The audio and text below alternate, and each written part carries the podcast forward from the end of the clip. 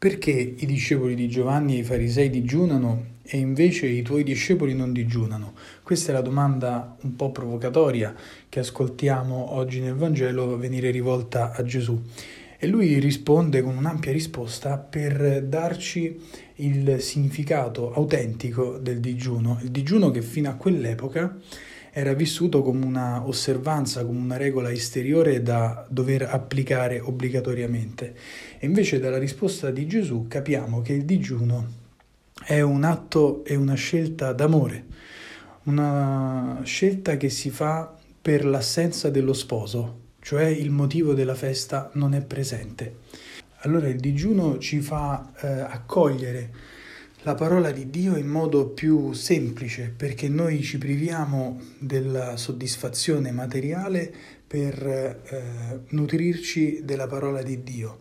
Noi facciamo tacere la fame di cibo materiale per far venire fuori la fame più vera e profonda che abbiamo nel cuore, che è la fame di Dio. Allora il digiuno ci aiuta a conformarci a Gesù, a diventare simili a Lui, perché addolcisce la nostra disponibilità alla volontà di Dio.